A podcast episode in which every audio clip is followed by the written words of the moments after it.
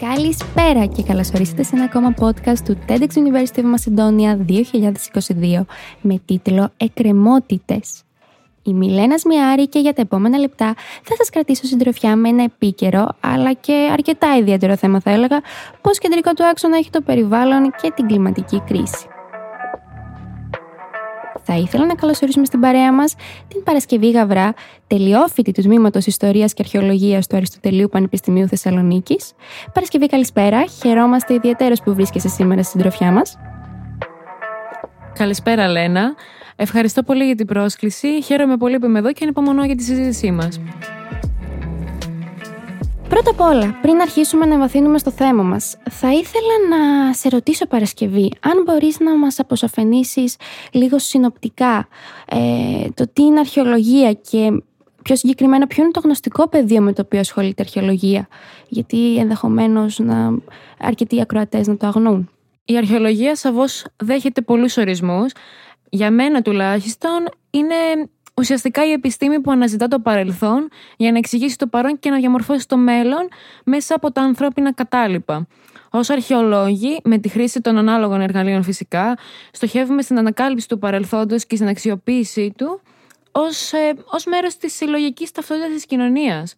Πέρα όμως από αυτό, θα έλεγα ότι για εμένα η αρχαιολογία αποδομεί το εξειδενικευμένο παρελθόν, δηλαδή μας βοηθάει να δούμε το παρελθόν πιο ανθρώπινα ίσως, όχι εξειδανικεύοντά το, αλλά συνειδητοποιώντας ότι οι πρόγονοί μας δεν ήταν μέρος ενός συνόλου διαφορετικού από το δικού μας, με άλλους σκοπούς και διαφορετικές επιδιώξεις όπως πολύ ε, τίνουμε να πιστεύουμε.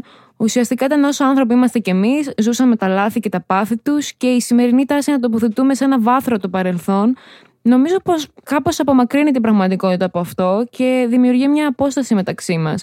Με λίγα λόγια, η αρχαιολογία, έτσι όπως την αντιλαμβάνομαι εγώ, είναι η επιστήμη που μελετάει ακριβώς αυτό που ανέφερα μόλις, δηλαδή την ανθρώπινη παρουσία στη γη σε κάθε έκφανσή της.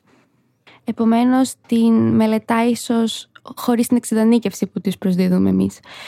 Και με βάση τον ορισμό που μας έδωσες, Ποιο είναι το σημείο, θα μπορούσαμε να πούμε, σύνδεσης της αρχαιολογίας με το περιβάλλον και την κλιματική κρίση; Γιατί μπορείς να καταλάβεις ότι για αρκετούς ακροατές ενδεχομένως αυτός ο συνδυασμός να φανεί κάπως παράξενος. Εφόσον η αρχαιολογία εξετάζει τον άνθρωπο, άρα και το περιβάλλον του, πώς γίνεται να μην συνδέεται με την κλιματική κρίση; Μέσα από την αρχαιολογία κατανοούμε καλύτερα το χώρο και το τόπο, κατανοούμε την καθημερινότητα, γιατί μαθαίνουμε και για άλλες πτυχέ της ουσιαστικά πέρα από το ήδη φανερό. Ένας κλάδος μάλιστα της αρχαιολογίας είναι η περιβαλλοντική αρχαιολογία, δηλαδή η έρευνα του παλαιοπεριβάλλοντος και του παλαιοκλίματος με σκοπό την αναζήτηση της σχέσης του ανθρώπου με το περιβάλλον, πώς ο άνθρωπος καθορίζεται από το περιβάλλον του, πώς επηρεάζεται το κλίμα και πώς η εξέλιξη όλων των ειδών διαμορφώθηκε με βάση το κλίμα. Με λίγα λόγια, η αρχαιολογία μας βοηθάει να κατανοήσουμε το περιβάλλον στο οποίο ζούμε και με αυτόν τον τρόπο να κατανοήσουμε και την κλιματική κρίση και να την προσεγγίσουμε. Τονίζω το κομμάτι αυτό γιατί νιώθω ότι γενικά οι άνθρωποι έχουμε ζητάσει να παίρνουμε μια απόσταση από τη φύση και την προστασία του περιβάλλοντος, λες και είναι κάτι που δεν μας αφορά ή κάτι περιττό. Διαφωνώ, μας αφορά όλους. Χάρη στα αρχαιολογικά ευρήματα, ουσιαστικά μπορούμε να πληροφορηθούμε για παρελθοντικές προσπάθειες καταπολέμησης των κλιματικών αλλαγών, να εντοπίσουμε πώς η τότε ανθρωπότητα προσαρμόστηκε στις εξής αλλαγές και να βρούμε ίσως ανάλογες λύσεις για το πρόβλημα. Εδώ και περίπου 12.000 χρόνια, η γη έχει περάσει στην ολόκαινο εποχή, μια γεωλογική εποχή ουσιαστικά είναι, την οποία διανύουμε και σήμερα και χαρακτηρίζεται ως μια μεσοπαγετώδης φάση. Ουσιαστικά χαρακτηρίζεται από το υπιότερο κλίμα, ε, το οποίο ευνόησε και την ανάπτυξη του παραγωγικού σταδίου από τους ανθρώπινους πολιτισμούς. Ε, επομένως, με βάση αυτό το πέρασμα το οποίο έχει γίνει στην περίοδο ολόκαινο, όπως μας το είπες, ε, θα μπορούσαμε να πούμε ότι η ανθρωπότητα έχει έρθει αντιμέτωπη με παρόμοιες κλιματικές αλλαγές. Ε, γιατί από όσο έχω καταλάβει, ο πλανήτης έχει έρθει αντιμέτωπος με αρκετές περιβαλλοντικές κρίσεις και αλλαγές μέχρι τώρα. Και αν ναι, πώς; Και επίσης, ποια είναι η διαφορά με την κλιματική αλλαγή που βιώνουμε σήμερα; Σαφώς και έχουν υπάρξει κλιματικές αλλαγές στο παρελθόν. Η διάρκεια της ζωής της γης είναι δισεκατομμυρίων ετών, οπότε το περιβάλλον έχει δεχθεί πολλές αλλαγές μέσα σε αυτό το πέρασμα. Αυτή η περίπτωση ενδεχομένως του ολόκινου, όπως ανέφερα, να είναι ένα παράδειγμα κλιματικής αλλαγής με την αύξηση της θερμοκρασίας και το λιώσιμο των πάγων. Τώρα, φαντάσου να ζεις δηλαδή σε μια παραθαλάσσια περιοχή και σταδιακά να βλέπεις ότι η θάλασσα πλησιάζει το χωριό σου όλο και πιο πολύ. Το οποίο, ναι, μεν εγώ τώρα περιγράφω μια εικόνα ενδεχομένως από πριν 12.000 χρόνια. Ωστόσο, δυστυχώς, αυτή η εικόνα είναι και αρκετά σύγχρονη, καθώς βλέπουμε σε πολλές περιοχές σήμερα να υπάρχει αυτός ο κίνδυνος. Τέλος πάντων, ε, ουσιαστικά από αυτά τα δεδομένα συμπεραίνουμε ότι ναι, μεν η γη περνάει μια γεωλογική περίοδο που συμπεριλαμβάνει την αύξηση της θερμοκρασίας, αλλά η διαφορά είναι ότι λόγω της ανθρώπινης δραστηριότητας, μια διαδικασία που κανονικά θα πραγματοποιούταν αν όχι σε εκατομμύρια, τότε σίγουρα σε πολλά χιλιάδες έτη, τώρα συνέβη μέσα σε μερικά χιλιάδες χρόνια. Και για να είμαστε βέβαια πιο δίκαιοι και πιο συγκεκριμένοι, από τη βιομηχανική επανάσταση και έπειτα το φαινόμενο πήρε ραγδαίες διαστάσεις και άρχισε να αποτελεί πρόβλημα. Θα ήθελα τώρα να μας πεις μερικά πράγματα, θα αλλάξουμε λίγο ε, οπτική.